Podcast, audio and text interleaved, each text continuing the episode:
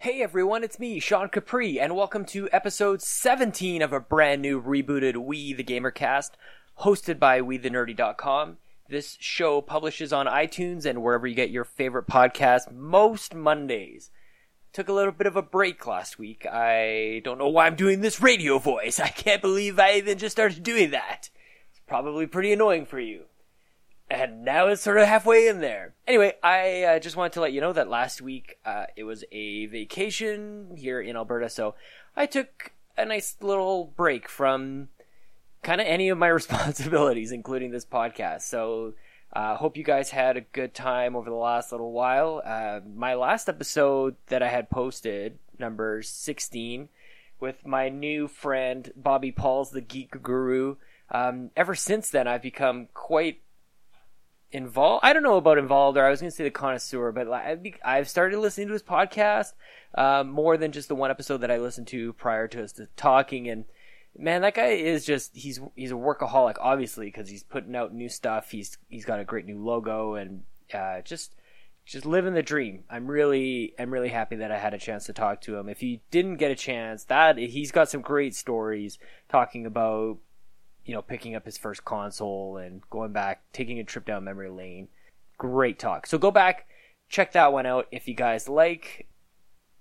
Hey, if you got a minute, maybe you're on the bus, just on your way to work or to school or something. Maybe you're taking a poo and you listen to podcasts while you're pooing. Head on over to iTunes and rate this podcast. A great five star rating would be just amazing. It's pretty much the the only way to kind of get this thing out there aside from you grabbing your friend's shirt and pulling them out of the Starbucks line and saying, "Hey, listen to We the Gamercast" because Sean talks to strangers on the internet, and it's kind of weird, but it's different, so maybe you'll like it. Aside from that, a five star rating would be really helpful. I would really appreciate it. Uh, the last couple weeks, my wife and I finally got around to playing some co op Borderlands 2, which my guest Brock McLaughlin, uh, my guest this week, we'll talk about in a little bit. But there's nothing really else out right now. No real, you know, new releases that have captured my attention like like a classic like Borderlands 2 has. And so my wife and I are just we're doing doing what you do in Borderlands 2 co-op, I guess. She she will be the one to clear out every single loot crate and I'll be the guy kind of just running in like an idiot and she has to come and save me. So have an absolute blast with Borderlands. We've got the two TVs set up. So we're no longer doing split screen co-op. So we've got side by side TV co-op, which is really the way to go. If you, this is the secret to our marriage. I'll let you in on this. If, if you want to have a successful marriage, um, number one, you both have to own 3DSs. Uh, I think that's a given. And number two, very close to that number one, is side by side TVs so that you can both either game whatever you want to do or you can game together. I think this is like a no brainer. I don't know why this isn't a normal thing. It seems normal to us, so I just wanted to let you in on that little secret. But I lied a little bit there. I said that there's nothing else coming out, and uh, there's there's a few games that are, are coming out, but uh, the, the other thing that has my attention at the moment, and the the very second that I stop talking about this episode, I'm going to go back to playing Fire Emblem Fates. This is probably the surprise, the biggest surprise to me since Persona 4. Um, I haven't been this addicted to a handheld since per- Persona 4, and I just am shocked at. Like I, I wake up and I think about this game, and I go to bed literally until until I'm closing my eyes at night, and as my eyes shut, I close the clamshell of the 3DS, and it's very poetic and beautiful. Having a great time with that. The story, the world, art, music. If you have headphones, if you have a good set of headphones, uh, play this game with those headphones. The music is absolutely beautiful. This is my first time playing a Fire Emblem game, so I didn't know what really to expect. I knew generally like the tactical kind of turn-based combat and the turn-based mechanics of it, um, but I didn't expect to really enjoy the characters and the storytelling. And even though there's a lot of, uh, I don't want to say concessions, like it's not as, it's not it.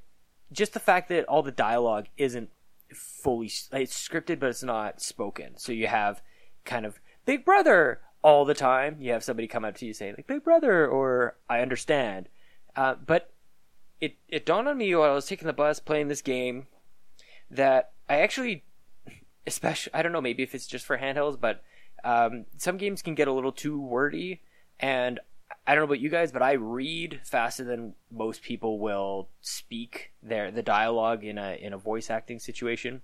And so all I really want to know is like what is their tone? What is the what are they getting out? Are they excited? Are they mad? Are they glad? Blah blah blah.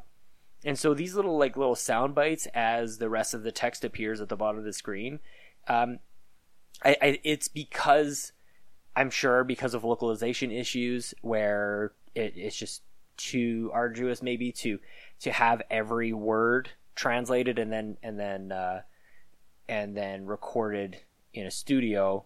So instead, they have kind of these interchangeable, just words that introduce the the feeling from these interactions from these characters. And again, it turns out that this actually works better for me. I think that this might be um, maybe just for some games. I think this is a way to, to, to go. I don't really want to listen to somebody go on and on about uh, with their their monologue. If I can skim through and kind of get the idea, and I understand that they're that they're excited about seeing me, or they're upset about something, or they're disgruntled, or angered, or annoyed, or whatever. Pretty good stuff. I don't know why I went on so long about that, but thank you for being here. Thank you for listening. If you want to say hi, if you don't want to just listen, you can come say hi. Uh, we're over at the We the Nerdies Facebook group. Just search We the Nerdy Fan Group at the top of the Facebook, you know, in the little the search bar. And uh, Andrew will let you in. Somebody will let you in. We're friendly. We're nerdy. Leave us a comment. That's where you can, I don't know, throw us a question. Maybe you want to be a guest on the show. You can reach us out over there. My guest this week is Brock McLaughlin, my first Canadian guest on the show. I just love talking to this guy. We actually lost an episode we recorded a few weeks back, and technical difficulties and whatnot. We lost lost a, a piece of gold, I tell you. But it was great. Um, that was a few weeks ago. I haven't had a chance to really chat with him too much ever since, but we caught up. Had a great talk just earlier this evening, and uh, I think you'll probably notice us start to get more can, more and more Canadian as we go along. There's a there's a couple A's that we drop. Um, I don't think we say a boot, so you don't have to worry about that. But you guys might get a little chuckle as we start to, yeah, we're, we're definitely Canadian, especially as I talk to more and more American and more and more American people. I will jump back onto a podcast with a Canadian and go, yeah, we're. I mean, we don't like to think that we're really different, but we're we're a little different. There's there's some I don't know dialect or some sort of accent. It's not it's not like floppy head, beady eyed for like South Park, but it's not far off maybe. Anyway, Brock has it, he continues to impress me. He has so much on the go. He's got a, a website, Brock D McLaughlin. So that's Brock, just how it sounds, D, and then McLaughlin, M C L A U G H L I N dot com what a cool website. He's doing pretty much everything. The guy, I don't know how he manages to do it. He mixes lifestyle and music and just being a geek and doing games.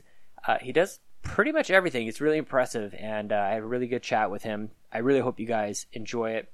Here it is, my chat with Brock McLaughlin.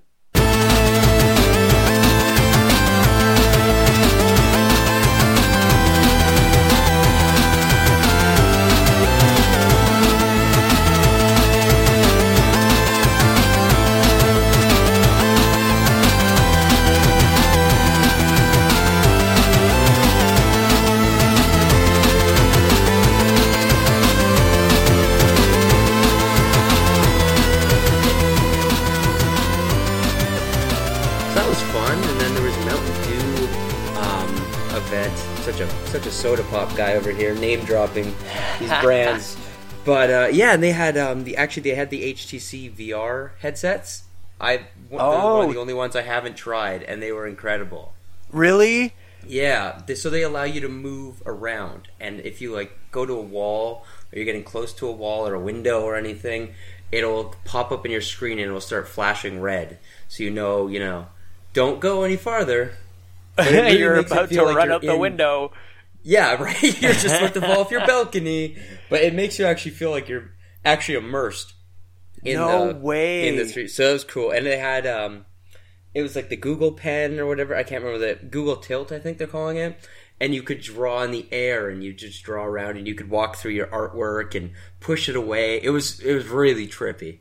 Okay, talk about that captures my imagination like crazy. Tell me like what so like can you see your hand drawing it? Like what's the visual look like? No, it's so it looks like it's no, you can't see your hand. I don't think I trying to remember. I don't think you could see your hand. It was more of a cursor. Like you Okay. have if you yeah, and you had two I don't know what they look like the two Wii controllers pretty much in your hand, and you'd move them over and you'd point, and they had different buttons all over them. They were also 360, and you could spin them around and point them at your other hand, and you could control it. So you'd have this big box on screen with all your paintbrushes and your depth and what colors you want to use and stuff like that. I did. I, I tried it for about 10, 15 minutes. I really didn't even get close to getting into it. No kidding. I'm imagining some sort of like Bob Ross VR class that you could take where you like look over to the left and there he is, like walking you through it and you're like, Yeah, I'm gonna put it on my virtual canvas here. That would be incredible. I could totally see that happening. It was just mind blowing. The fact that you could just walk through your paintings and you didn't like it, you just walk away, or you could paint on the floor or the ceiling, or wh- pretty much wherever you could walk and look. It was it was a very interesting experience. So are you And sold tr- on this VR thing? Like is that kind of all you need to see for you to go, I'm all in? And it's just a matter of which one? I really wasn't. I, I mean, Oh, okay. I've I've been watching. I don't know. I think I first had my hands on Oculus three years ago now, and it it was okay. It wasn't. It was really uncomfortable. It looks stupid, and it's really not that great. I mean, I already feel immersed enough in games as it is on my TV that I don't need to put on 3D glasses. But the HTC one was cool because you could actually walk around. So I'll give that one points. But I mean, realistically, how long would you actually do that for? I'm not too sure. Right. I'm not sure. Like, I haven't tried any of these out. I'm basically just going off of what I'm hearing from everybody else. But it didn't even occur to me that I couldn't get up and walk around with any of these other ones. But it makes sense. You're going to be tethered in one way or another to just- something. You just kind of sit there and you know look around the room, and it helps if you have a swivel chair or something. It's very odd in a non a, a non-stationary chair, but right. yeah, it, it doesn't it hasn't really done anything for me yet. You're uh, you're a fellow 3DS gamer, right? Yes, I have. We'll get. I want to. I want to get into a few of those games that are coming uh, in a little bit. But did you ever play like when when when it first came out? You could get those AR cards like augmented reality, and there was a game. I think it was called Spirit Camera. Uh, it was basically like putting a horror movie or horror experience within your own home. So you what you do it. It was it would uh it would turn on the 3DS's camera and go now have a look around and so you'd be holding up like it's the, it was a great idea because it would superimpose like these these horror images of ghosts or monsters or something. And uh, whether or not you were looking in front of you or behind you it would determine if they were going to appear for you. But so the idea was really good but like I would never wanted to turn around like 180 degrees behind me. Like I was laying on like sitting on my ass like playing 3ds i never wanted to once. And but you had to. You kind of had to change how you were sitting. So i'm wondering if that's going to come into play with with virtual reality where you know that you have to consider it is a 360 degree experience when you're in virtual reality but like what's your what is what you what are you going to be moving? How are you going to be moving when you're just sitting how you normally sit when you're playing games right. And I just kind of want to sit there. I don't really want to move. It's a I lot know. of work. Like even trying to play through Lego Dimensions, which I just love, but you had to keep standing up and switching the character physically, and it was like, oh, this is so damn annoying. And it totally. You didn't I like don't want to play hey? it for very long. No, not at all. I mean, it was it was fun and novelty at the beginning, but then it just became so repetitive. Oh, okay. I, I I only played like sit the first forty five minutes or so, and I, but I liked I like the Lego tie-in because I haven't like Lego is one of those things that I I always look at and think, God, number one, it's freaking expensive. Like the actual Lego sets are crazy, It's crazy. expensive. It, So- it makes me so sad too. I know. Well, I always want them. I'm like, those things are so great, but I'm not dropping like 45 bucks on this Lego set that's going to build me like a miniature TIE fighter. But for Right, some like- reason, I have no problem dropping $90 on the Lego Dimensions game and then $15 for every pack. Like, don't. My rationale for purchasing stuff is just like totally out the window, and I totally get it. But for some oh reason, yeah, I'm in the same boat. oh okay. So like, what's Yeah. something for you that like makes sense for you, but you recognize might be kind of ridiculous? Oh, like I just went and got an, another iPhone on the weekend, which is totally ridiculous because I have like a stack of phones. Like I literally have like 20 phones sitting on my desk. But I was like, I need that iPhone. Mainly just for the camera too. It's just such a great camera. So I, you know, I just went out and decided to do that. A splurge. So, what was your old phone? Uh, I was using a ZTE Axon.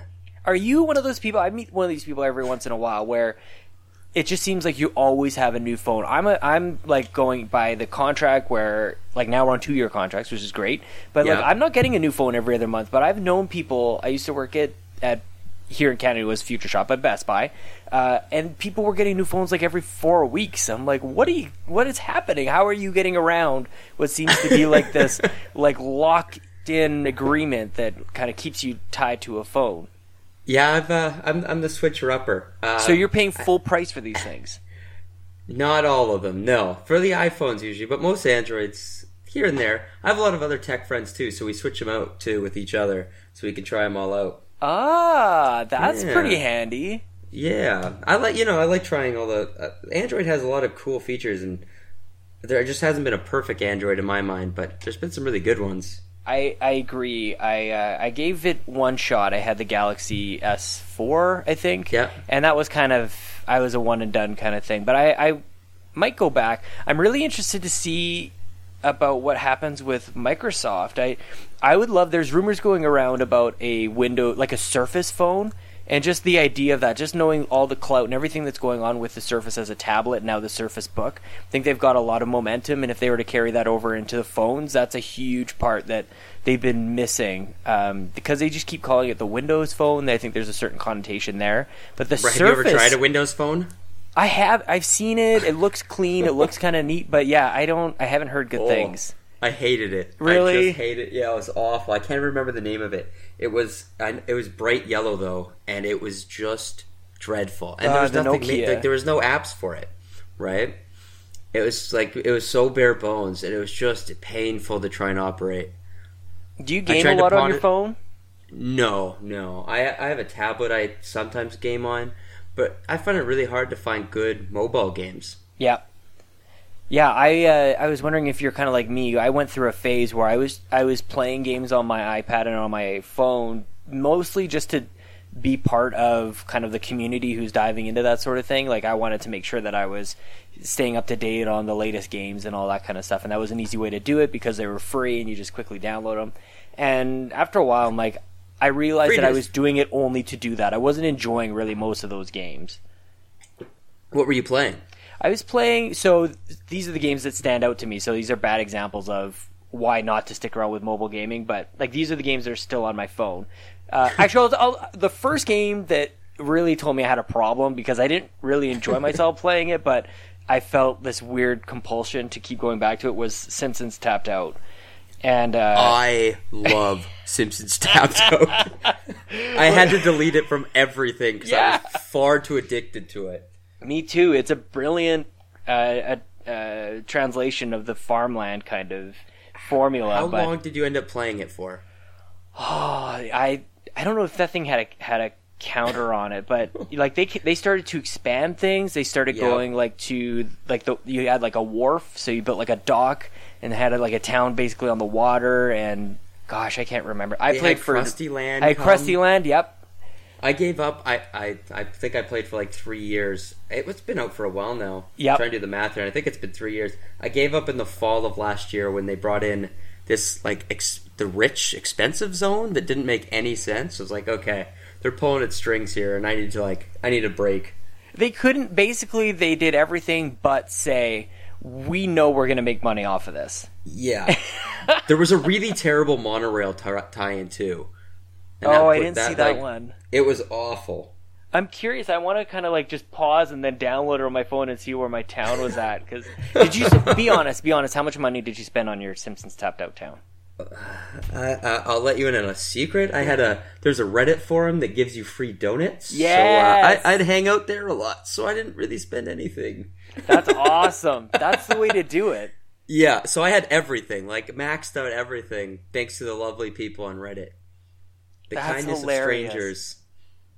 I think I tossed them a few bucks because I had it was one of those. It was almost like I had change left over in my pocket, and I'm like, well, I guess I'll go buy something stupid that I wouldn't normally buy. Like I, I had a couple dollars extra from a gift card, and then I bought a game, so I had like whatever it was, two dollars that I put into Simpsons Tapped Out. So I think I ended up somehow with that flaming tire, the Oh, yeah, tire yard, and then something else. And I'm like, this is so dumb. Like to spend Right? real dollars on this. These freemium games just kill me. I just can't justify spending the money on them. Yeah, so I some spend money on a full game, but the add-ons I just don't. I can't do. Like I, I barely touched Clash of the Clans. I think I played that for about five minutes before I couldn't stand it, and never got into Farmville. Mhm. I've tried to stay away. Mobile gaming just seems like a huge suck of money. I know. And I'm far too I have far too an addictive personality to like like maybe I'll just keep myself away from that for my own good. Um, some of the games that I like though that I still have are like Crossy Road and the Pac-Man 256. Okay. Those are kind of those are decent. Um, I picked up Hitman Go, which just came to Vita and play and consoles I think too. So they've got a definitive edition on that one. I've, I've heard Uh, really good things. It's good. It's yeah. I don't know. Like I carry my 3DS and my Vita around with me all the time. Anyways, like I'm. It's so funny. I was thinking about it this morning. I so I'm 31 years old. I take the bus into downtown to go to work, uh, but I'm on the same bus as the kids going in for like college and university because it's just down the road from where I work. So here I am, 30 plus years old, gaming on my 3DS, and I got all these kids surrounded by me, and they're all studying for their midterms and whatever. I'm just like, how am I the grown up here? This is so weird. I'm like, I'm looking at my phone now. You have me looking at my like tablet, my phone here, looking for apps I actually or games I actually like. Limbo was one of them. Limbo blew me away. Yep. Did you play that on mobile? Yeah. oh, yeah, I had no idea It. that was on mobile. That's great. Yeah.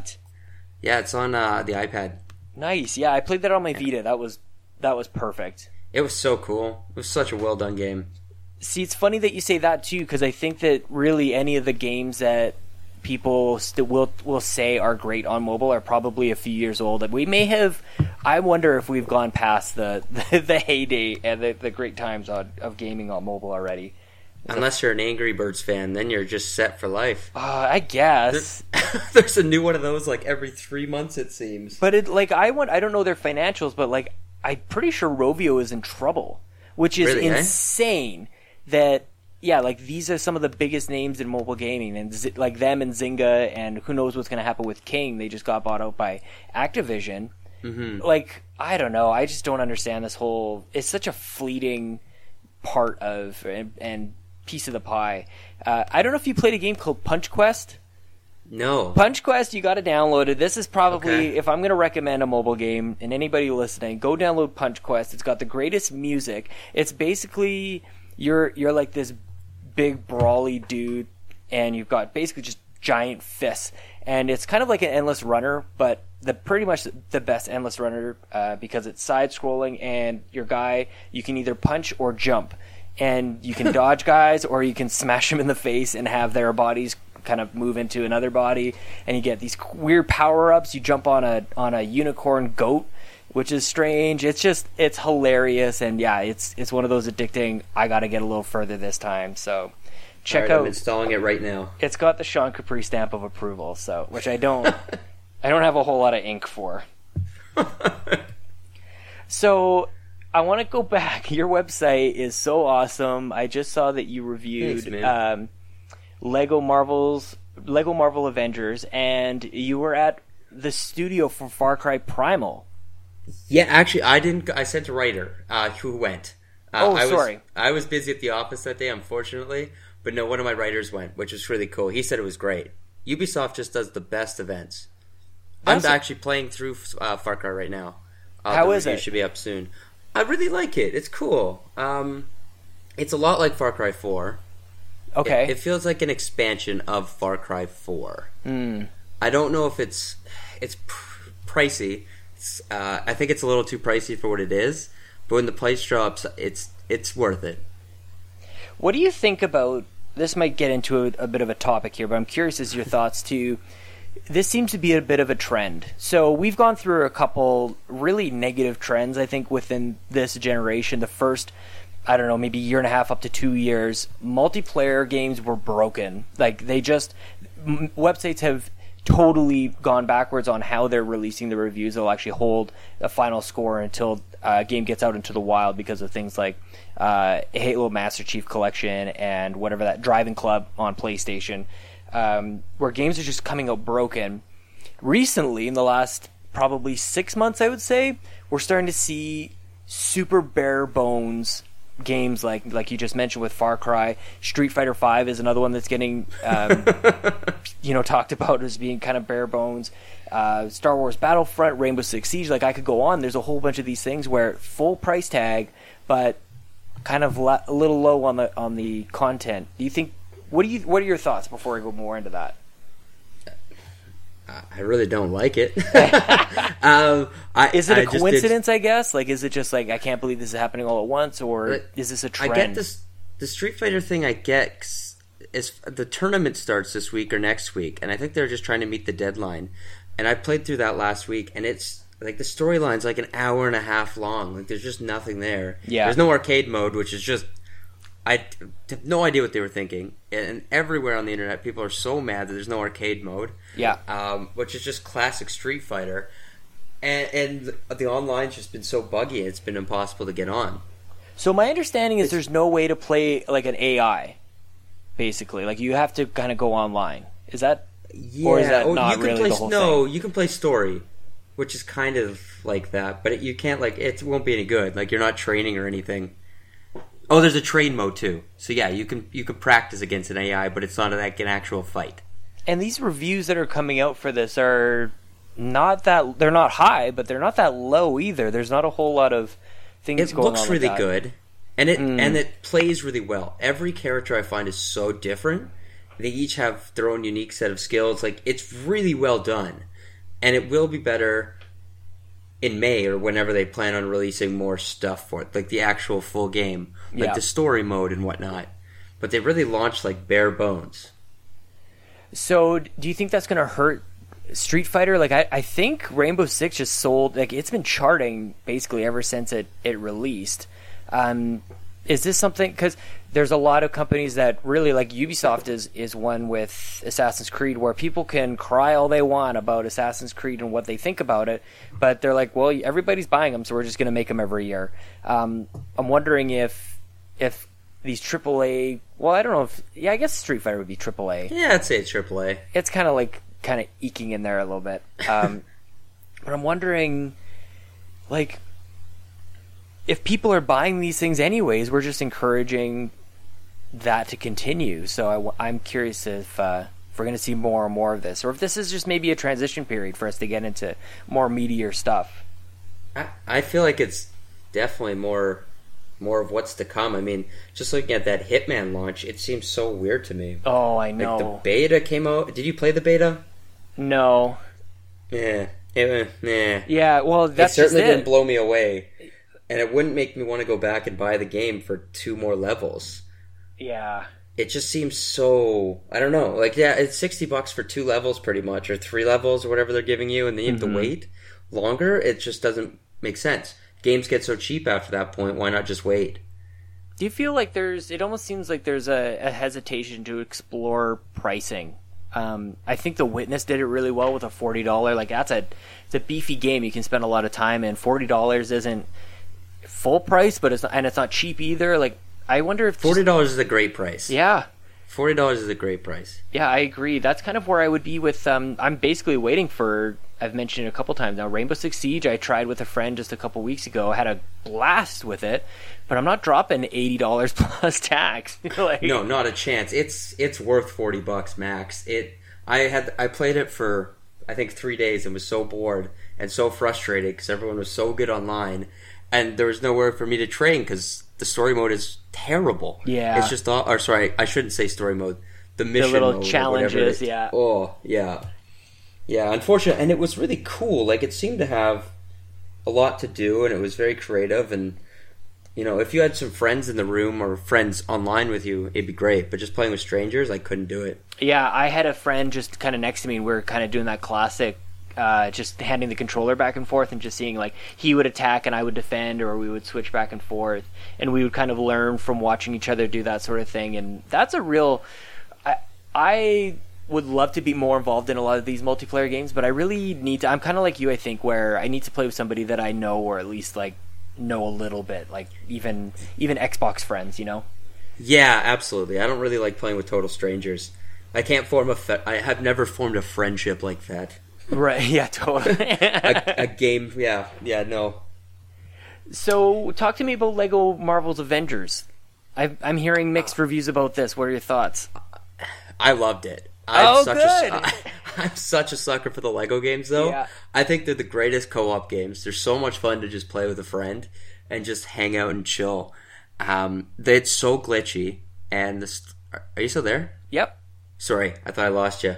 It went silent in my ears. Um, okay, let me take that back. Um, it, they're so much fun to play with friends, um, and they're they're so glitchy, and there's so many problems, and I had to restart twice, but it was it's still so worth it. They're just funny and easy, and it's in the Marvel world, so that was cool. And there's 200 characters. That's a lot of stuff to unlock. so are you like gonna 100% this kind of thing? Are you playing on Xbox or No, probably no. I'm playing on Xbox. I probably won't 100% it, but I'm gonna go after some of the, like my favorite characters. Like I haven't found Daredevil yet or Jessica Jones, um, and then they've added some like really old school, like strange, random characters I want to check out too. Like Mantis is in there, which is really weird, and it really like. Did you play the last Lego Marvel game? Yeah, I've I've probably played the first level seven times. I don't know Okay. what it is about it. I just keep like, okay, now I'm gonna get into it. So I always start a fresh game, and then I I play that first couple a little bit where you're smashing through things with Hulk and stuff. Oh, I don't know Right. why. I gotta. I don't know, man. Like sometimes I'll dive right in and just spend like like dozens and dozens of hours with some of these Lego games, and then other ones they just Lego Dimensions was another one that didn't really like grab me, but it's no like it's no fault of the game. It's just me being weird. Um, yeah, I don't know. I think I, I, wanted. get in. Sorry, No, I can't ahead. get in. I can't get into it unless I'm with someone. I find Yeah. the Lego, the Lego games just aren't the same on your own. Mm-hmm. It's they're a little tedious. My wife and I were playing eh, for the last couple weeks. We've been playing Borderlands 2 co-op, which Nice. I think just that might be between Borderlands 1 and Borderlands 2. We're, we're going to play the pre-sequel after this. I think that might be some of the best co-op going around because I don't. We don't care about the story at all. Basically, any like somebody's talking, we're just like, don't care, don't care, keep going, and we're just like going through quests and we're shooting things up and and looting weapons and she's just like she's more OCD than I am. She'll go through like literally every single loot box and grab whatever the heck she can grab. And uh, before I know it, she's like one shotting guys in the eyeball. Where I'm like, okay, can I have that weapon?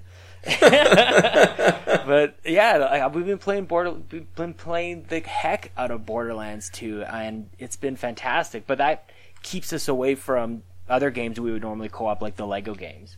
and if I'm not mistaken, Borderlands the first one is free on Xbox this month, isn't it? Man, on the games brand new. Yes, brand Yeah. new news, and that's great because it's uh, backwards compatible, so you can play it on your Xbox One. And Which so, like, cool. yeah, well, and if you're playing with a friend who only has a 360, then they have the game, and there's no problems. It's kind of neat. That's kind of magical that they were able to do that. Right? I'm really happy that they're starting to do that. I haven't seen it from PS4 at all. Yeah, well, it's a, it's a it's a technological marvel. Uh, Right. marvel. ah. I'm gonna totally. I don't have a sweet segue for this one, but I want to jump to Nintendo Cool. because uh, I know that you love Nintendo and I love Nintendo. I've been playing Fire Emblem Fates on my 3DS. It's my first Fire Emblem game, How do you and like I'm it? loving it, man. I Nice. can't. If I could actually like talk to you and play it at the same time, I would definitely be doing that. But I wouldn't be. it would basically just be like you saying something, and then there would be a silence, and then me either cheering or swearing about something in the game. And yeah, there's just no multitasking like that possible for me. But it's this is something I haven't been addicted to a handheld game like this since when I played Persona 4 on my Vita. Like this is something that every single moment that I have, I'm thinking about like going sneaking off of my 3DS and just grabbing a, a couple battles if I can. So I'm just loving it. I the characters are great. The it turns out that I just I guess I just really like Japanese, like super Japanese themed uh, games. Persona 4 was the most Japanese thing I ever played. It's got all the J-pop and everything, and then this one's, um, yeah, it's it's a it's a it's a warp. It's a time warp. It's a culture shock, but I'm welcome to everything. The gameplay is very quick and addictive. I just can't stop thinking about it. Like I can't, as much as I love talking to you, I can't wait to go back to play it. I played the demo for like ten minutes, and that's all I've had. But I definitely want to check it out. I'm I'm such a sucker for uh, the Japanese like RPGs. Yeah, like well, I I don't know, like I I've I'm not a sucker for them. I've definitely had great experiences, but um, I don't know. I guess I just play so many other things that I'm not always in one in one genre of of even an RPG. But I love this mix of. I've been trying to go back and play some Final Fantasy Tactics, and I don't know. I just it's great, and but it's just a little a little old, and I just can't really quite get into it as much as I used to. And then this just kind of scratches the same itch for me as much as I hate that saying. But I just love the tactical combat. I love. I think the missing piece for tactics was is the relationships that you're building with with these people off like outside of the battles, and uh, the the the whole crux of the universe is really interesting to me. The fact that um, like you as a character, so you're for those who don't know, you're a you play Corrin who is basically this prince who was kind of stolen from his his bloodline family, and he's been raised by another arch rival kingdom. And then at some point, very early in the game, you get torn back to your real family, and he's all confused, and it's really cheesy, really corny. There's a lot of kind of tropey conversations in there. And then before you know it, you start to care what happens to Corrin, and you start to have um, affinities and connections with both sides. So you're actually you feel conflicted when when you're presented with like do you want to go with birthright the game or do you want to go with conquest where you would go back to your adopted family? It's just it really surprised me the way that it really it hooked me on so many levels from a gameplay from the story from the the it's such a beautiful game too. The music is amazing and the the animations are incredible I I can't say enough of this. I, I'm so glad that I kind of jumped on this hype train because there was a lot of uh, good energy around it. It seemed, and even though it doesn't like from a consumer perspective, the whole three games for this doesn't really jive with me too great. But I I get it. I haven't played the other two, but you know Nintendo seems to get away with the stuff with. Uh, Pokemon Red Blue, and you know it's basically the same thing. But I guess this is a little bit different than that, where there's. I'm probably gonna pick up the red this week. Oh yes. Yep. yep. I haven't played that game in wow, almost 20 years. I guess it's been. So I'm definitely. Uh, I definitely want to revisit it. How old do you feel when you say something like that? Uh, way, way older than I am. That's for sure. but old and wise. You know, still making bad purchases. yeah, but now you have the money to do it. Now you're not like delivering flyers for pennies per flyer. Right? Yeah, I had I did that job for or the newspaper job for a yep. while. Yep. That's yep. how that's how I know we're kindred spirits because I did the same thing. Are you playing Fire Emblem uh, Birthright or Conquest? I'm playing Birthright because I, I did just a, a, little bit of reading. I didn't want to spoil too much, but basically everything that I saw said like that was the one for newcomers and Conquest was the one for just in terms of difficulty. Um, Conquest is a little bit tougher. So I didn't really know. I'd always heard that Fire Emblem was really difficult. I'm not having too hard of a time with it, but yeah, I play. I'm playing Birthright for now. Okay, that's good to know. But I think that I might just because I was also thinking I was going to get kind of the whole thing. Um, but I wasn't sure. Just this, this was me kind of like dipping my toes in. I'm like, oh, I'll just, I'll just get this one game, and if I like it, then I'll. You can tack on the other ones, and I don't think it's actually cheaper to get them all at once or or buy them like DLC after the fact. So, oh, okay. Um, yeah, and this one I got digitally as well. So I, I downloaded it from the eShop, and I'm on the digital kind of frontier for for handhelds. I, I cannot stand swapping out cartridges in uh, in my Vita and my 3DS. I, I, you keep saying Vita, and I have I don't remember the last time I've seen someone play a Vita. Oh, really? I'm glad that you. I'm glad that you're keeping it going here. Uh, yeah, but it's mostly my Vita experiences. Um, have been either whatever's free on PlayStation Plus, or uh, so every now and then they'll have a flash sale. So I'll pick up games that I'll never have a chance at finishing. I picked up uh, what were they? Castlevania Symphony of the Night, which I'm just terrible at. Um, I picked up Parasite Eve, which is this really old PlayStation 1 game that I used to play over at my neighbor's house all the time. It's uh, one of those games that I remember it being incredible, and it, it's decent at best. Um, picked up a Chrono Trigger game and Final Fantasy VII. So all these like 90 hour experiences that maybe I'll chip away at on my half an hour bus ride. Um, so that's my Vita experience. Is a lot of um, I'm not even sure what they would call it. It's like a virtual console kind of thing where I'm going back in time and playing some old PlayStation 1 games, but not a whole lot of new stuff. I actually played Helldivers on on my Vita and what like that's where I would want to play it, but the the way that they map the buttons is it just doesn't work for me. Like I can't use um to throw a grenade for example, I think is like swiping down on the right side of the back touchpad and it's just like that's not how I want to play a game. Like I just you need a little bit more responsiveness, and yeah, you need a the the Vita desperately needed like an L L two R two like shoulder buttons. Right.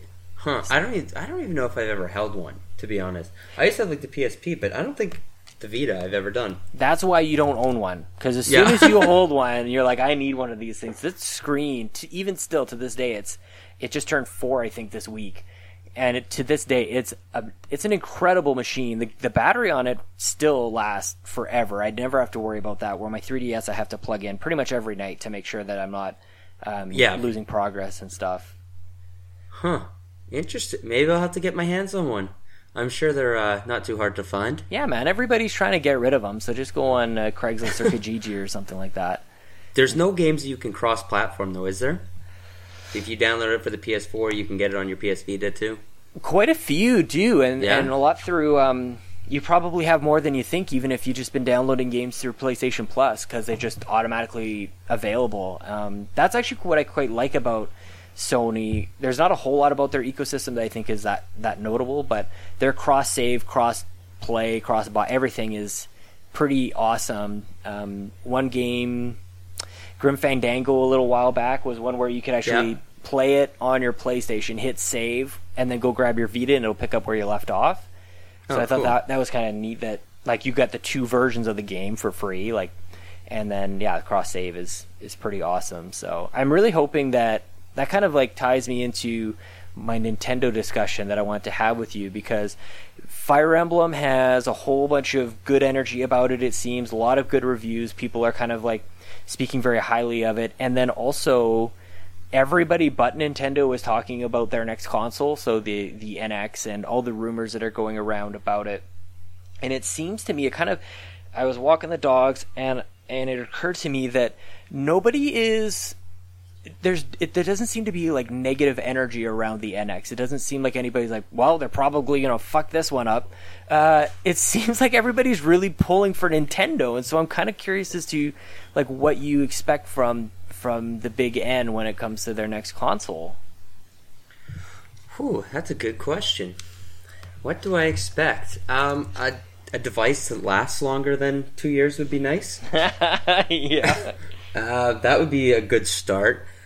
I, I'm really not all about the graphics with Nintendo. I'd much rather just solid games. Like come out the gate swinging. yeah. The Wii U took a huge hit because they had nothing, and then last year was great. There were so many good games coming out for it, and now absolutely nothing. I can't think of one game I'm excited for for Nintendo Wii U this year. Are you a Star Fox guy? Yeah, I played the demo. I, That's I exactly didn't what like everybody it. says.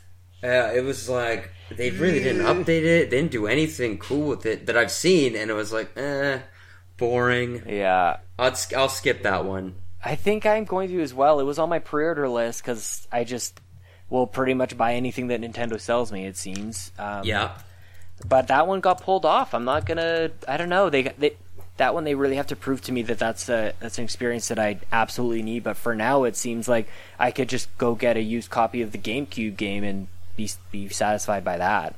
it'd be pretty much the exact same thing. When is that even supposed to come out? I thought I it don't was know. supposed to come out last fall. Yeah, and then they got delayed. Um, so it should be. I think it should be pretty soon though. I, I Yeah, it want to say be. like March or something like that. But I started like I mean the fact that I don't know really speaks to my interest in the game as well. Like it totally fell off. I was I remember when they revealed it I was excited just because it was a Star Fox game and I've got great memories with that series and things like that.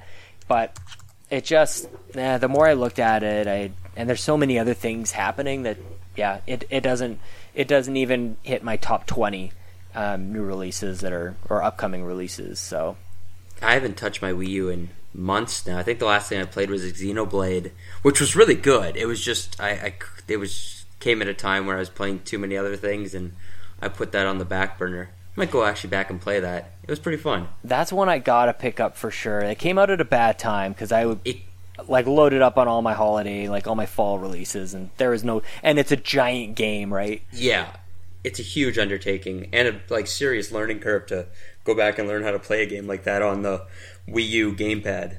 Yeah. So are you thinking like Nintendo's gonna like blow it out of the water with NX? Or are they gonna? Is this gonna be the final nail in their in their console life con- uh, coffin? I hope it's not the final nail, but I feel like they're really gonna have to build back people's trust here. I don't. I think most people are pissed. I'm pissed.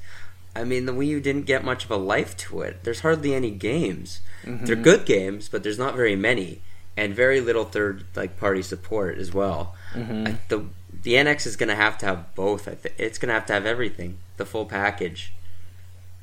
Hmm. To buy a console for a game every three months isn't worth it.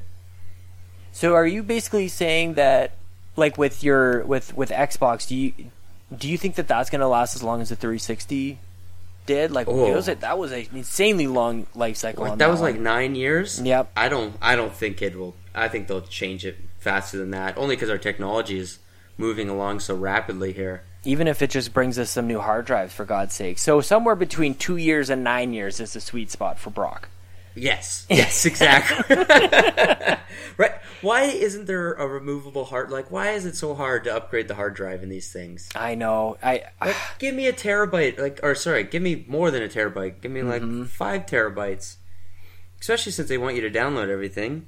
I know it. I added a a two terabyte little portable drive, which is about as convenient as as I think it's going to get for now on my Xbox One.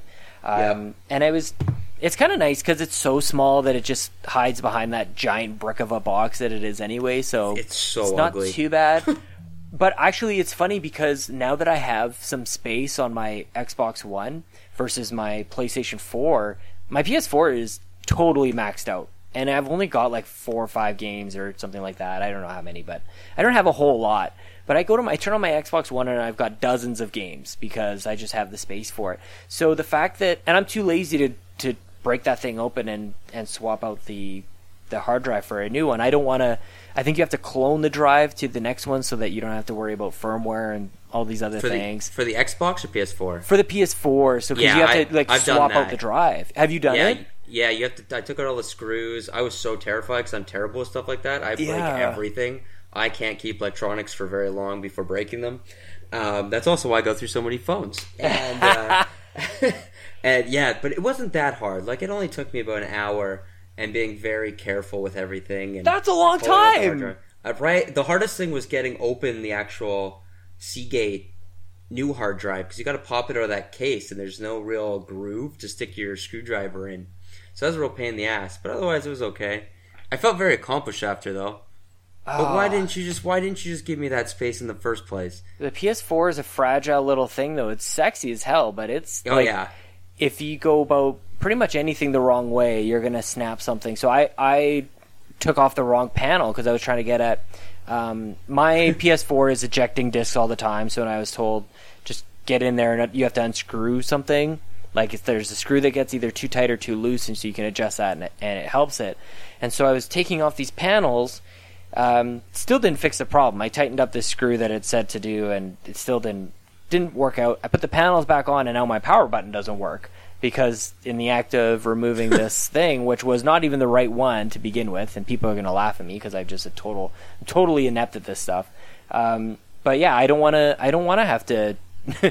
I have a PC where it's actually more um, accessible to go in and I can either re- replace hard drives or add new ones in, and I do that very easily.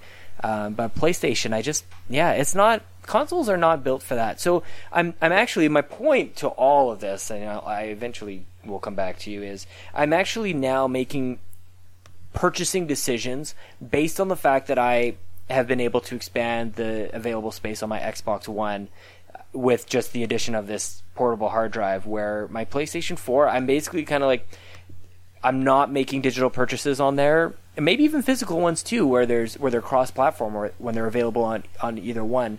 I will now start to opt for Xbox until um, PlayStation starts to support external hard drives like that because it's just it's it's such a huge difference and it's a it's a fundamental way for a lot of people on how they purchase and how they store their games and how they just kind of have the whole console experience. And um, yeah for me it's kind of a big deal. I don't know if it's a if it's a thing for too many other people but it seems like larger deals have been made out of smaller things so. Yeah and the ps4 i might be wrong but it can actually support external hard drives they just haven't updated it to make it possible that's what it seems to me like they're all based on like they're all uh, pc based architecture yeah. And it also like I don't know if it's um I wonder if it has something to do with the speed of their USB ports. I'm I'm they've got to be USB 3 as well. But like that you can still plug in like a jump drive and have media go back and forth on that, which is no problem. So it's just seen that's why I'm, I'm kind of like if I sound a little angered by it, it's it seems like it's just a switch that they haven't turned on kind of thing. Like it's not That's even what like it seems to it's me. more Like there simple. doesn't seem to be any real reason for it. I, I well, yeah, and that as long as people are buying two PlayStation fours for every Xbox One, like they're probably like, well, we're just gonna kind of take it easy. right? yeah. At least they cover warranty if you do open it up and you break it. oh, I So think that's nice. yeah, I think I'm outside of a year though. Oh, okay. So, but I think I might. Would it? Are you um? Are you a sucker for for any of these limited edition things? Like you've got a new story on your site, brockdmclaughlin.com.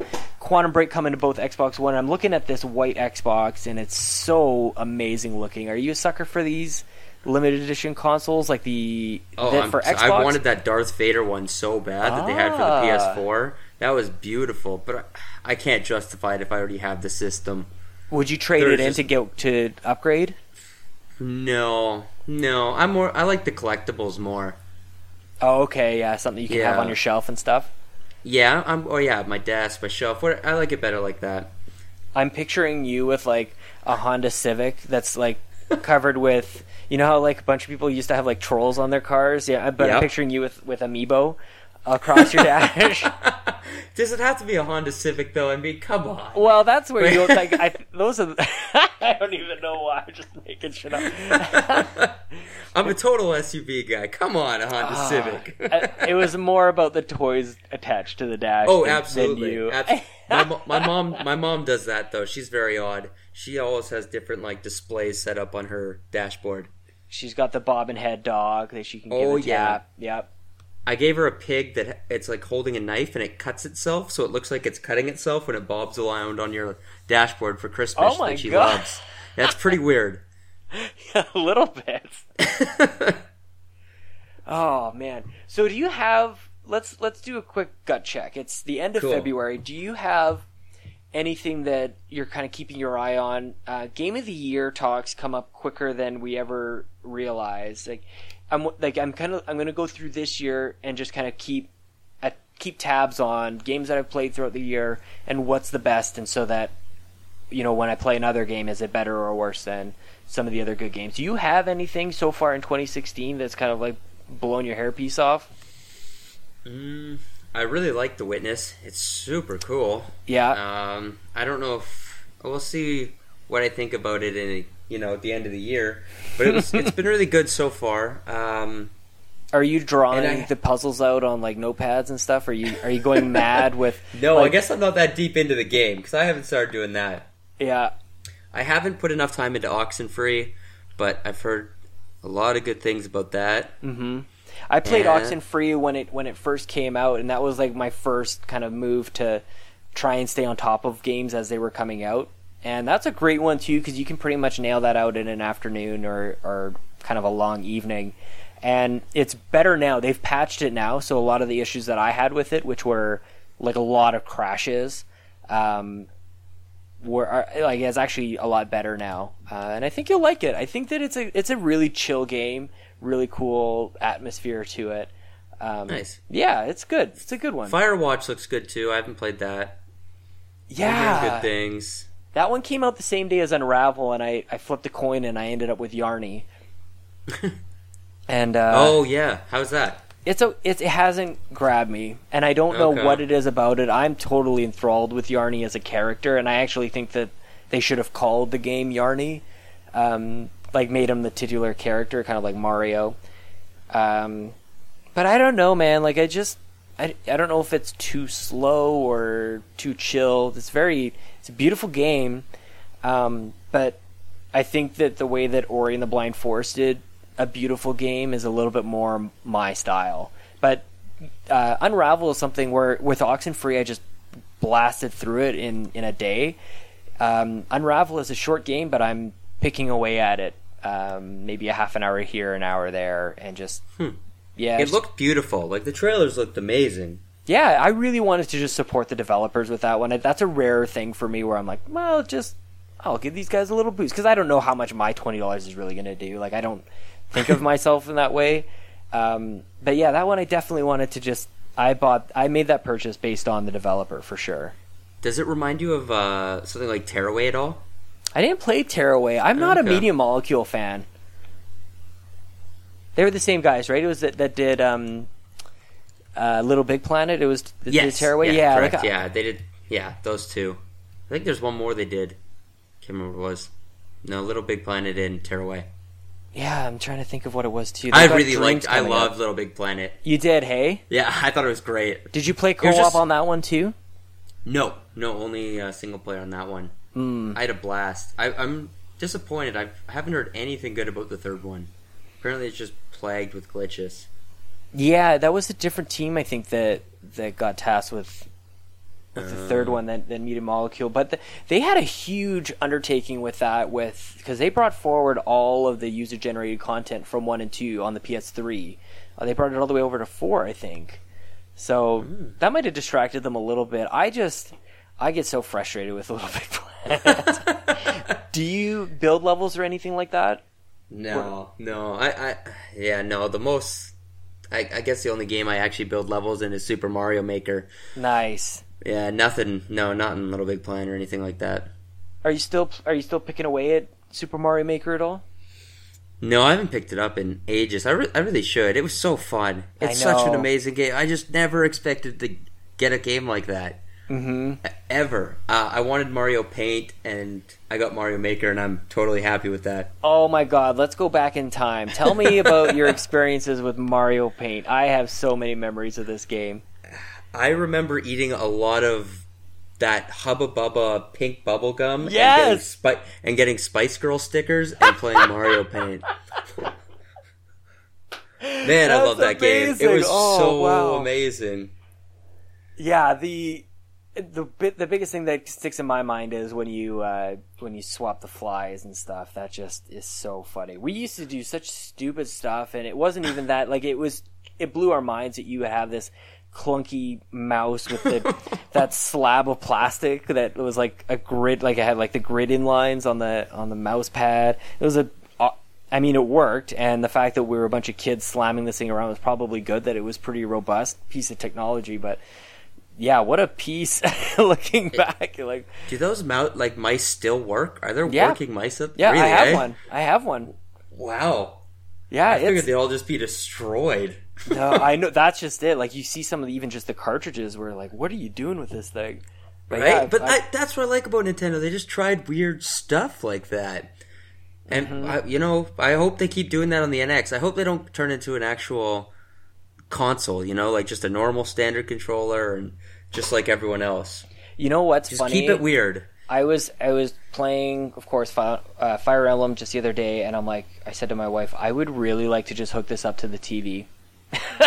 So, uh, when we look at the NX and like, is this thing going to be a crossover? Is it going to be both a portable and a and a console, I had a real life experience of where I had wanted to do exactly that. And then, of course, that's when uh, my wife wanted to give me a history lesson to say, well, they've been able to do that ever since, you know, and she listed off Super Game Boy and whatever the heck the thing was called with GameCube. Apparently, did you know about this? This was a thing that you could attach something on the bottom of a GameCube and then put uh, GameCube game or um, DS games in. No, that's incredible. I Was it know. actually like Nintendo licensed or I guess so. weird? I don't know. I learned it from. She may be just lying to me so that I would embarrass myself on a podcast. So, but who knows? I've never heard that before. Yeah, I'm. I I'm I love the GameCube. It took me a long time to get into because I couldn't stand the controller, but controller's awful. I see it pop up all the time on people's like top controllers of all time. I just don't no, get it. that thing was garbage. I Just know. awful. It was so terrible. I know. Like those, the biggest thing for me were the shoulder buttons. Like what? Right? Yeah. Oh, then they made it even worse because when they went and put that like WaveBird out, that was total crap. Ah, you're like it's like a breath of fresh air for me. I've ne- I don't know if I've ever heard anybody say this to me ever. I like you know, and, and once again they tried something new, but that was just garbage. Uh, well, But it didn't stop me from having a lot of fun with that system. Yeah. What were your what were your kind of go to games on that one?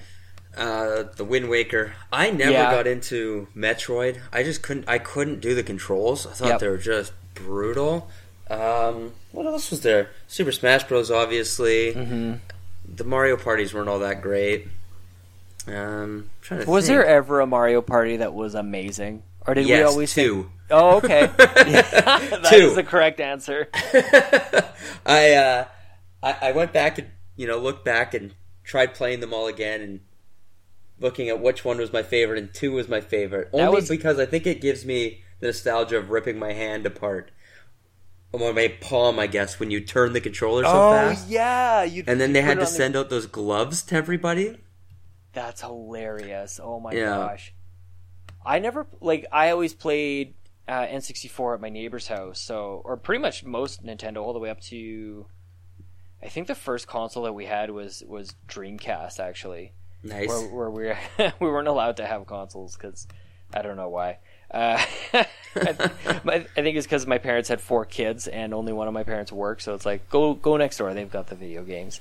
So I my uh, I've got a bit of a gap in terms of my video game knowledge of uh, some some franchises. Like we played the mess out of GoldenEye and Mario Kart 64. Like that was pretty much like three summers in a row.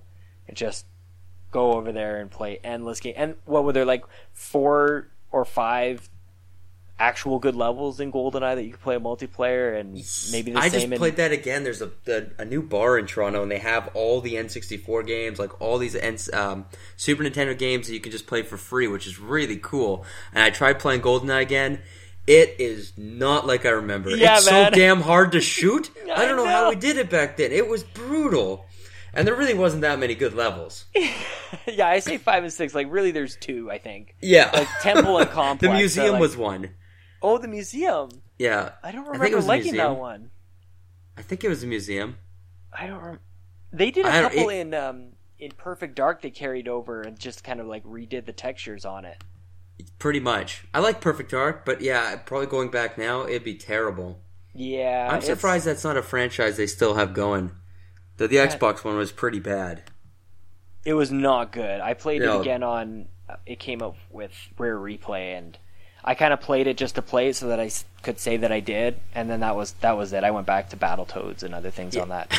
Yeah, On that I one. still need to pick up Rare Replay. It's such a cool little pack. Get it digitally. That's my one regret. Is Oh, okay. I, I have it as a retail, um, but like it's one of those. I don't want to have to go grab the disc. There's, it's there's so many arcadey and twitchy kind of experiences on there that you just want to just I don't know cleanse your palate and and play a couple games at a time. And I don't know if there's It, something it that has you're gonna- Jet Force Gemini, which is like one of my all-time favorite games. So I, I- definitely want to go back and play that. You should. I didn't have the nostalgia factor with that one, so I wasn't really sure um, where the love was on that one. It was. I it think was that okay. was one of the first games I ever hundred percented. I just loved that game. nice. Yeah, I'm looking at actually the what else is on here. There's tons of great games on there. Battletoads? Come on. Sweet. Kameo Mm-hmm. Killer was Instinct. good. Conker. Yeah, Killer Instinct. This is crazy. I like Grab by the Ghoulies too, but that might have been just because it was one of the first games I think I played on the Xbox. Oh, did you? I had never heard of it until I got Rare Replay, so that was a real good surprise for me. You like it still holds up? I love it. Why didn't I didn't Nice. play it before? But yeah, just as a like, if you just told me that that was a, an indie game, I'd be like, yeah, totally, I, I'd buy that. Yeah, it was an Xbox. I think it was one of the first games I got on the Xbox. I enjoyed it. It was fun. nice. So if you weren't doing this, like, what would you go play? Like, what's on the what's on the back burner Right now, uh, probably Far Cry 4 or Far Cry Primal. Gonna try and, you know, get through that. Are you okay with just kind of like beating it, getting to the end, or are you gonna Yeah, oh yeah, un- I'm just gonna uncover just gonna every take it to the rock and stone? No, absolutely not. I haven't done something like I haven't found a game like that. I guess since well, The Witcher, I, I dug up everything in The Witcher I could get to, but Hmm. other than that, no, not anymore. Yeah. Are you done with The Witcher then? Yeah, I think so for now. Until the next download comes out, then I'll be all over it. Are they still doing free stuff? Uh, no, there's one more season pass download coming. Do I There's have only you t- on Xbox or? I don't know if I. I need to add. Hmm, what's your know. What's your game? You have me on one of them. It's just my name, so just Brock McLaughlin. Oh, super easy. Right. Okay. Yeah, yeah. No, I so yeah, they released the first downloadable content in November, I believe, December, and then yeah, the next one's coming I think in May, and it was only ten bucks or something, and it's a huge expansion, which is great. That's what I like, you know, cheap and good. Yeah, unlike man. unlike uh, Fallout Four. Eee. Tell me how you really feel. What a rubber download- band that's happening with Fallout 4 right now.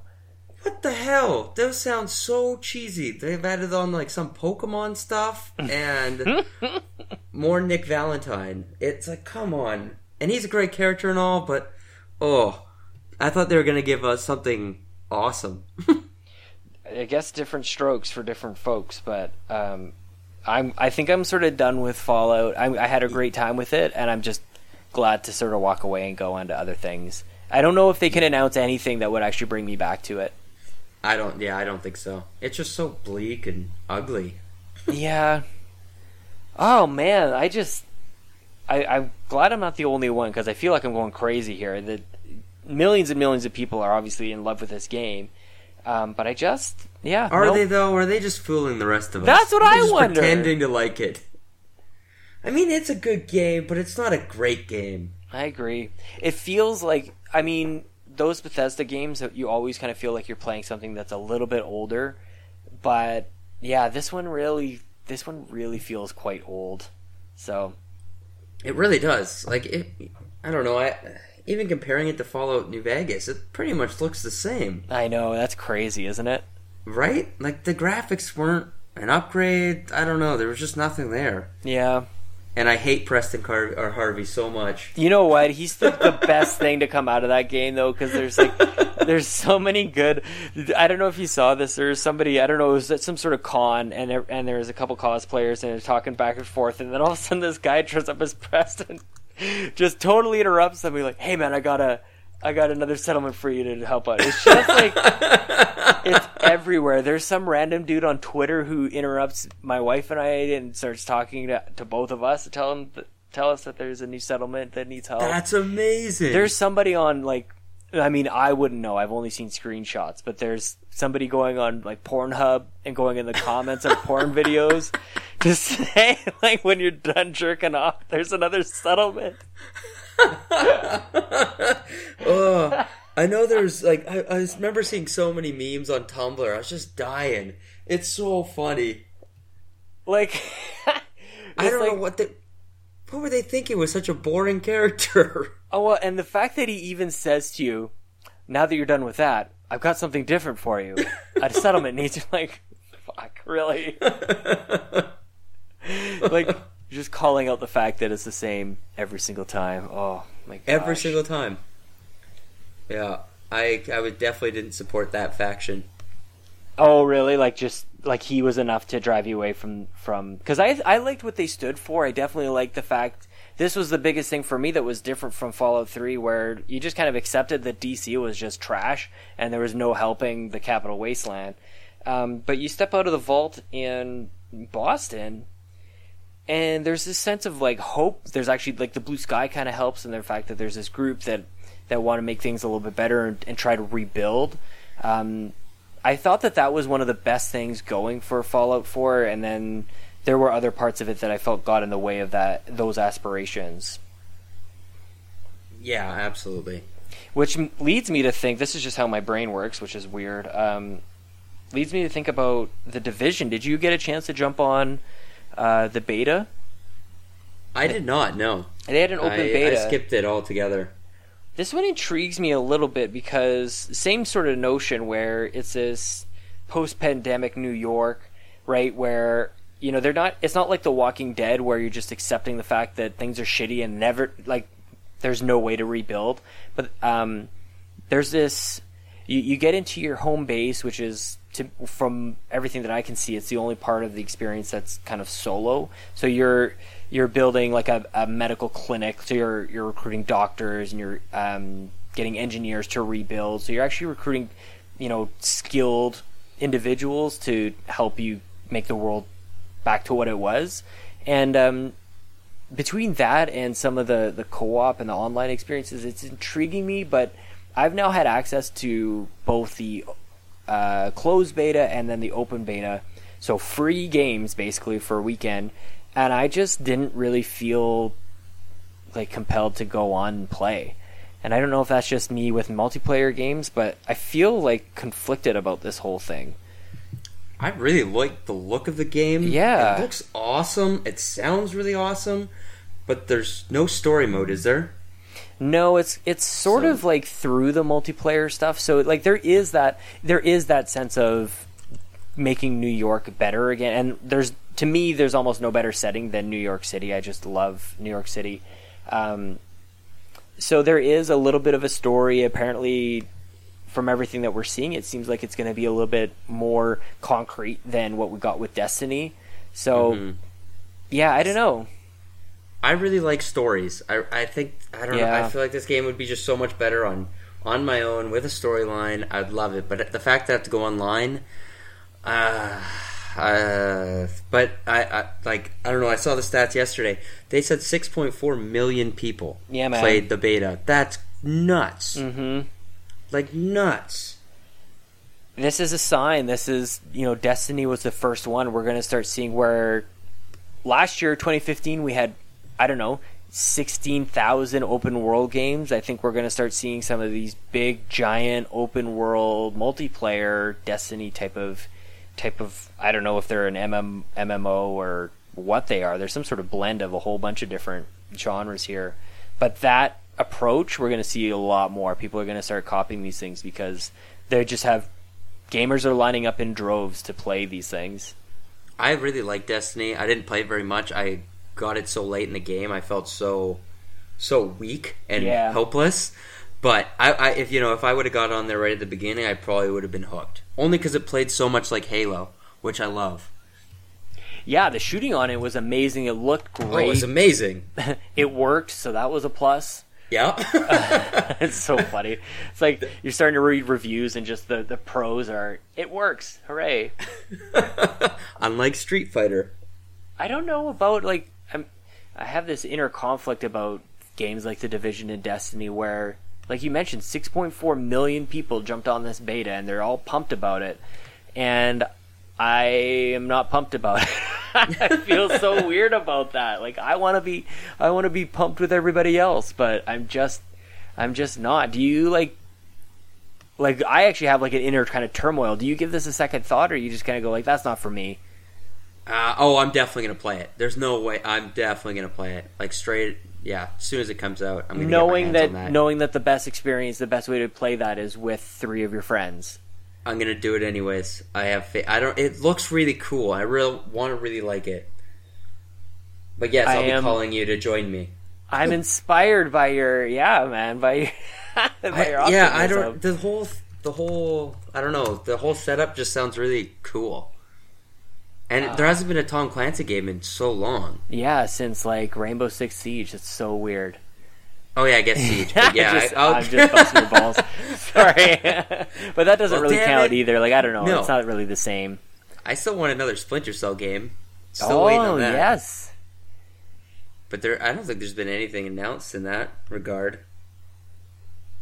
no, I yeah, don't, and I and a so. Watch Dogs 2, which is I guess slated for this year or next. I picked that one up not too long ago, but it's it basically went from the store shelf to my shelf. I haven't. I don't know. It's one I- of those purchases. I don't know why I did it. I think I paid about ten bucks for it. Yeah. and I don't think it's ever been in my PS4. Yeah, I'm the exact same. There's a It looks depressing cool. conversation we could get into. Hey, like how many games have we never even seen the first level for? oh, uh, quite a few. yeah, man. well, you just see them on sales, right? Like especially on Steam and stuff like that. They just hit rock bottom prices. Like I bought the three GTA's the other day because they're fifteen bucks or something. Oh Why yeah. not? I might play them one day. I think that if like you were to look at sales charts that went a little further than just like the top ten, you you would still see GTA Three show up somewhere along the line. Like those games, whether they're on um, iOS, I think they are in like different versions on Steam and everywhere else.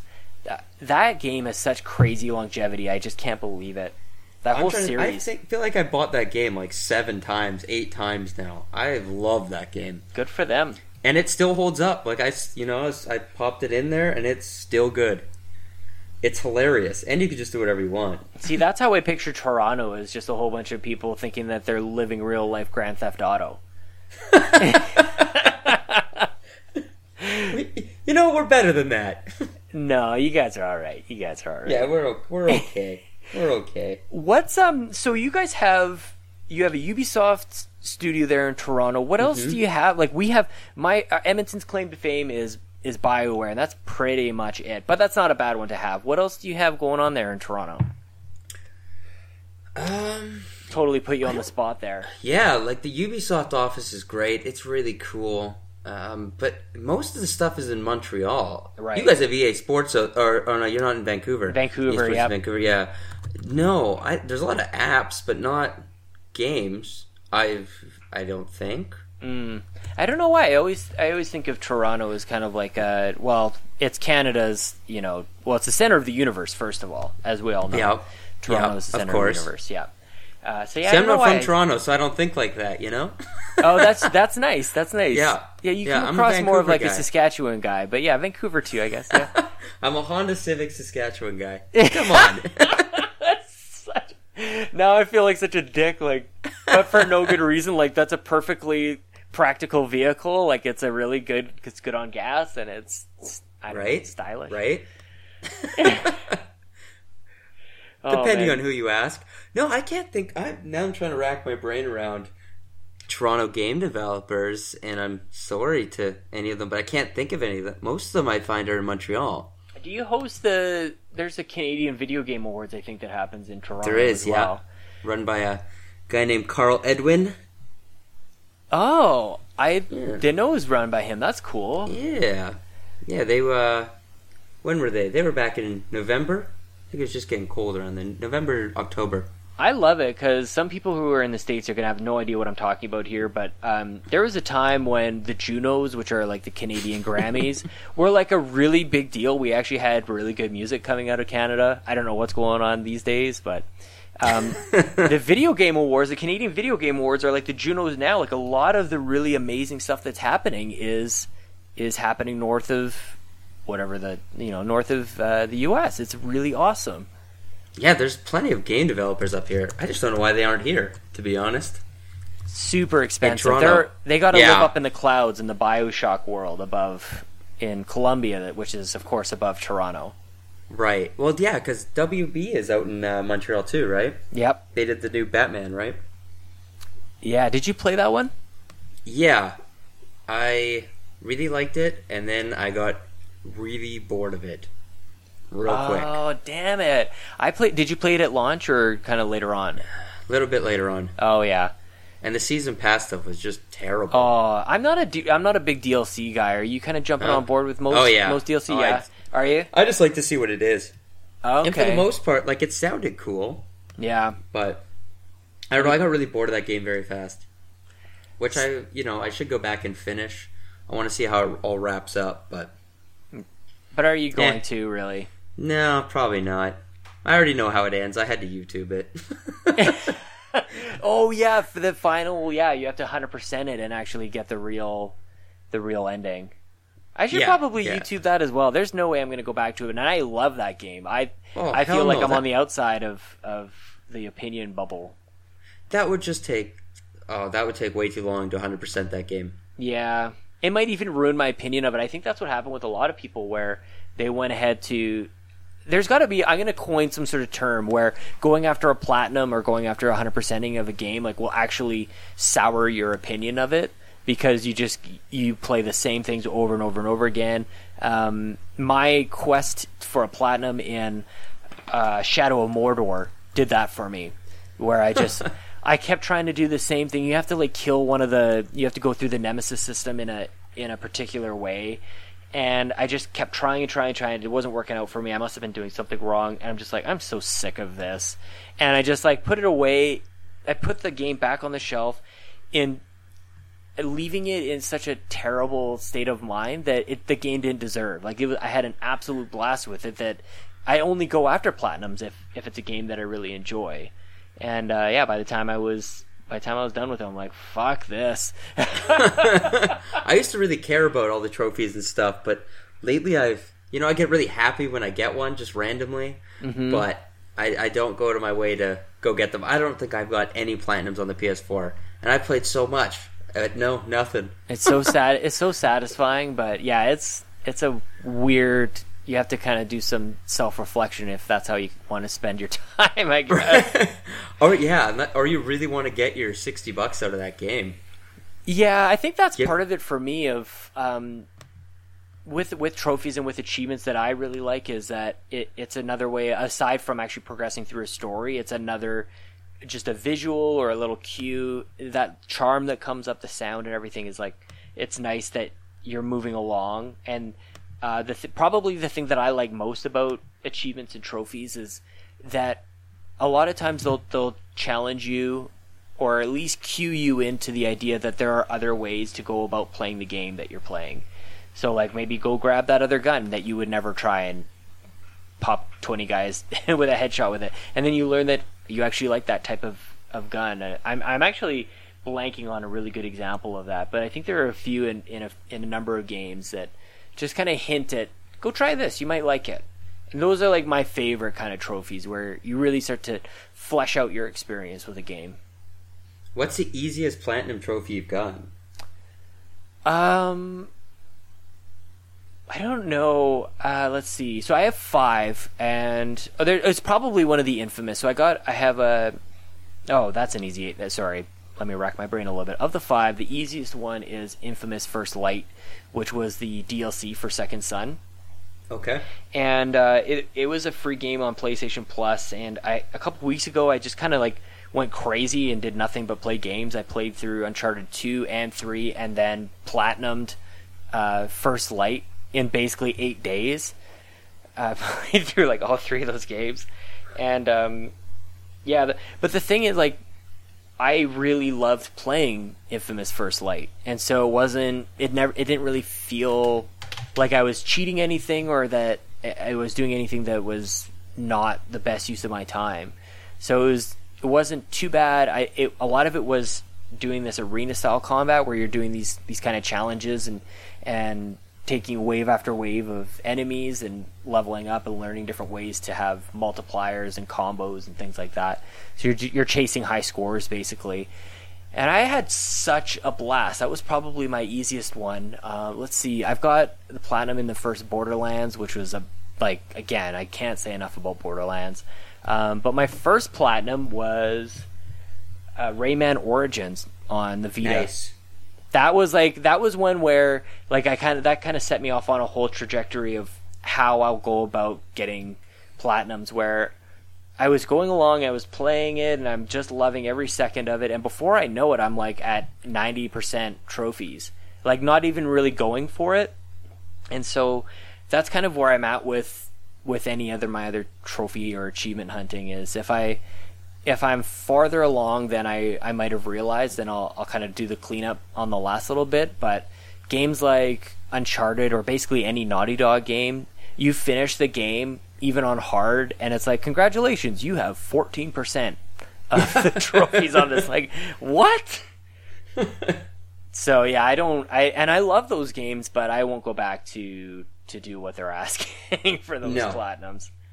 I have Yeah. enough game. Like we said, we I have games on my shelf I've never played. I'm gonna go after those games instead of trying to trying to kill myself trying to get a trophy. Yeah. It's kind of nice, like when you have games like Oxenfree 2 where you can put in five hours and you get like 700 points on Xbox. So, See, that's sweet. yeah, I like it. I mean, it's the thing I like too, like, their PlayStation and Xbox are clearly going off in just totally different directions. I like saying platinum way better than a thousand points. Like, I, like, Me too. Xbox has to figure something out on, on how to, you know, when you, when you fully complete a game and get all, all the, uh, gamer score attached to it there has to be something like you just even now I'm like stumbling on how the hell to even describe it. Like you just say platinum on, and it's ex- literally the same thing on both sides. But Xbox is putting a lot of their focus. It looks like in the the leaderboards, which I love. That you mm-hmm. can quickly see what compared to all of your friends, what people have been up to lately, and and how many points they've got in the last thirty days. So it gets that it gets in, taps into that a little bit. So but they I think they've got kind of like just a a small missing piece on on Xbox's side, but they've got another another part of it that is better than on the Sony side. So I just love owning all consoles, man. Me too. I, it's it's Like, really, really? nice. Yeah. I like having variety. Totally. I, if you had to pick, if you had to choose one or the other, which would you choose? Between PlayStation and Xbox? Yeah. Oh my god. So we're playing gun to the head, right? Yeah. Like if you- Yes. Because I otherwise, if I don't have a gun to my head, I don't know that I would actually choose. It's hard, man. Like, you know, the big thing I was talking about before is uh, the fact that I have been able to swap out or, or in, increase my space with an external hard drive on the Xbox is a huge, huge thing for me. Um, I don't know. It is such a toss up. I feel like totally copping out and saying 3DS, and I'll just play Fire Emblem until something else comes out. But uh, I I think I'm gonna have to say PlayStation 4, and I'll only because I'm playing Borderlands 2 with my wife, and we're we're doing a little co-op on that, which is pretty sweet. But there's really there are so many great things on both sides, and so many horrible, horrible things on both sides that yeah, I don't, I don't know. Both are really awesome. Uh, I I might be one of the only people who prefer like the user interface on Xbox. Um, Really, eh? I actually think is better. Oh, I can't stand it. Yeah, I know. I think I'm the only one. Um, I find it so confusing. I just yeah, I don't know. It just, like it just it- clicks I- for me, but yeah, I think I'm weird. I like its integration with Windows 10 a lot, Yeah, and how easy it is to switch. Mm-hmm. But I just oh, it's, I find it there's just stuff all over the place. I I don't know why you can't customize them. Even on PS4, I'd make some tweaks. yeah, Just be able to customize the way my games show up and stuff like that, and what's on my main page would be very ideal. Well, that's kind of why I like Xbox, and like even just with this latest update, you can you can customize your pins really nice and easily, and and you can create your. This is not brand new, but you can do your custom backgrounds, and I don't know, like and and the way that, um, like I like being able to quickly access my friends just off to the side. There is really neat. Uh, I don't know. It, for me, it just it just seems to click. The one thing that doesn't really work, I think, on both sides, there there's positives and negatives to both. But um, when you record gameplay with Xbox, you've got like that 30 second time limit, and Mhm. play, which is great for like Call of Duty and some of the more twitchy experiences. Like, yeah, did you see that? Um, but for games where you might want to capture a little bit more, PlayStation's kind of the way to go because I Oh, think yeah, the, it's the so much default's like easier. 15 minutes or something. Yeah. Yeah, Yeah, It's, and it's so much easier to upload online and just kind of live stream. It's far simpler. Yeah, streaming is nice. I still like I get really frustrated with just if I take a screenshot on PlayStation and if I want to share that um, anywhere else, it's it just seems like kind of a pain in the ass unless I'm unless I'm doing it directly there. Like with with Xbox, you can go on your phone, you can grab the screenshot from there, and then do whatever you want with it. Um, but yeah, you're kind of tied to the PlayStation 4, which I don't know about you, but I'm not doing a whole lot of tweeting from my PS4. So I sometimes do, but then I realize that no one cares about those tweets. I know, right? those are those are lost tweets. Yeah, because you don't want to. I I don't like typing on controllers. It's that's so what I annoying. mean. That's what I mean. Yeah, it's the worst. So yeah, the, it'll be a very short tweet and short lived. Yeah, well, such is the nature of Twitter. But that's why we have beautiful podcasts where we can explore It's these true. topics, right? Exactly. What are your upcoming projects, my friend? I am. Let's see. What have I got coming up? Um, in the near future, getting my E3 kind of details underway would be nice. oh, Yes, I've never been. I want to. So this will be my first year. so you're getting your shit in order and and get your application in. Yeah. Uh, near future would be just finishing the Street Fighter Five review and finishing the Far Cry Pri- Primal review, um, and then I mentioned a bar earlier in the podcast um, that has all these Super Nintendo games and N64 games. So looking at working with them to uh, host a few events and just you know meet the community of gamers here in Toronto. I love that. That is Yeah. awesome. Get you know beers and whiskey and old video games. That's like the perfect mix. Right? That's great. so that should be fun. Yeah, we'll see. Uh, I don't know when the timeline is on that, but I think it'll be pretty soon. I like to get you know going on projects ASAP. Yeah, man, you're a busy guy. Yeah, yeah, I like it. I like it. That should keep me busy, keep me out of trouble. No doubt. Yeah. Um, I, I convinced my wife to go down to Kind of Funny Live. Um, in what is that in May? So we're gonna go down, do a trip to California. We might even like f- fly into San Francisco, fly to Anaheim, do a couple days in Disney, and then fly back home. So Nice. so we'll see. But yeah, usually we do a uh, the Comic Con in San Diego. The tickets came and went, and we just kind of passed it up this year. We went last year and cross it off the bucket list, and I think that'll be it for us. But, yeah, eh? yeah. We, I love Disney. I love Disneyland so much. Oh yeah, It is the happiest place on earth. it really is. Like anybody who goes there and just has a frown on their face, like just just quit life. There's nothing. there's nothing else for you. I don't think. I'm just kidding. I, I shouldn't say that. I really shouldn't joke about that. Um, yeah, man. Well, I I'm glad that we had a little extra time this time to chat.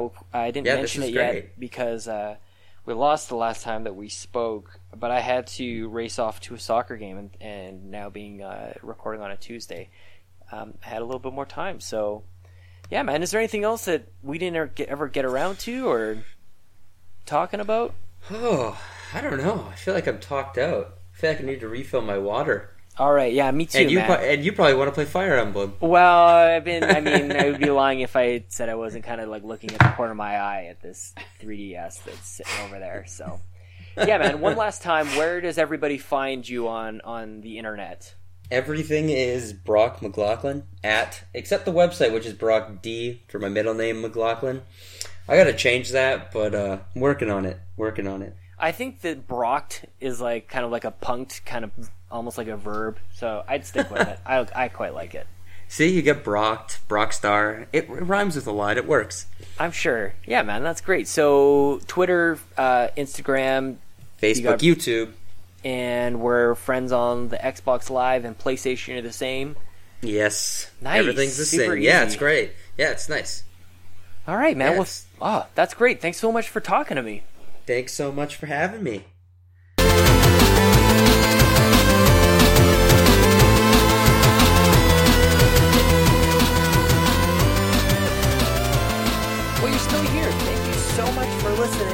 Being with us and for joining in on this conversation. What a great time I just had with Brock McLaughlin. You should check out his website, brockdmclaughlin.com. Of course, that's not how we say it. It's just how I spell it.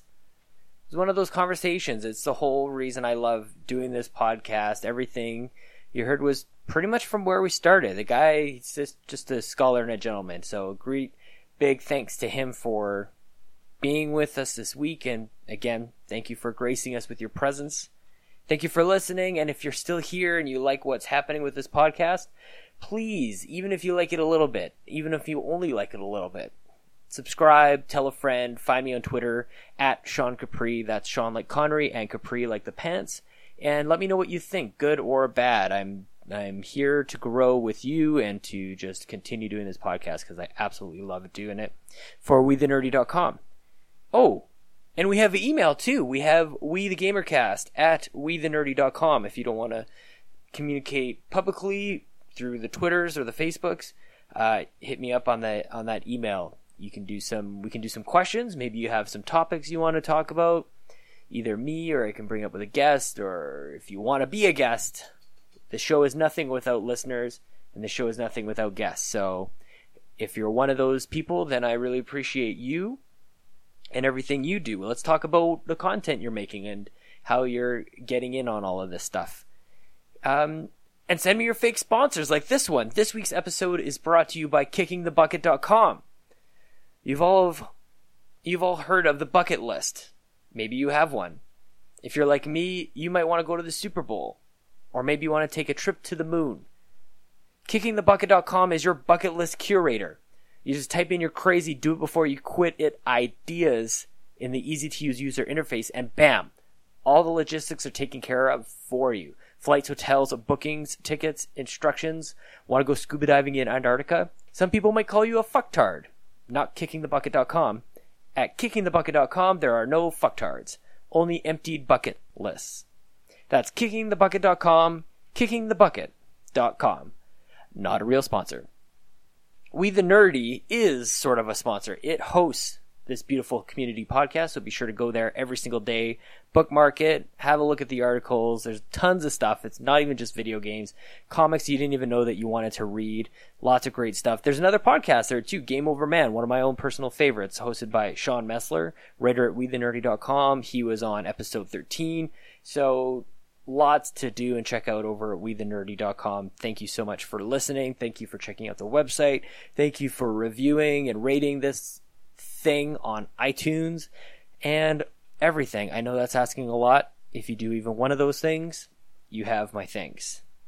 Anyway, this has been episode 17. It is now in your ears. Thank you again for listening and have a great week. We'll be back next Monday. Bye.